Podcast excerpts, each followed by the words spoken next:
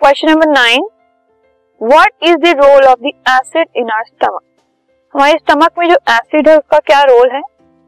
तो जो hydrochloric acid हमारी स्टमक में क्रिएट होता है सिक्रीट होता है, वो क्या करता है? उसमें एक एसिडिक मीडियम बना देता है, जिससे हेल्प मिलती है, जो पेप्सिन एंजाइम है, उसको अपना काम करने ठीक है? और जो बैक्टीरिया फ़ूड पार्टिकल्स के अंदर प्रेजेंट होता है ये हाइड्रोक्लोरिक एसिड जो है, वो उस बैक्टीरिया को भी किल कर देता है।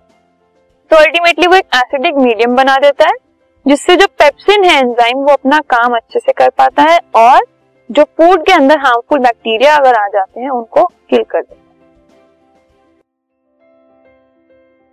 This podcast is brought you by Hubhopper शिक्षा अभियान अगर आपको ये पॉडकास्ट पसंद आया तो प्लीज़ लाइक शेयर और सब्सक्राइब करें। और वीडियो क्लासेस के लिए शिक्षा अभियान के यूट्यूब चैनल पर जाएँ।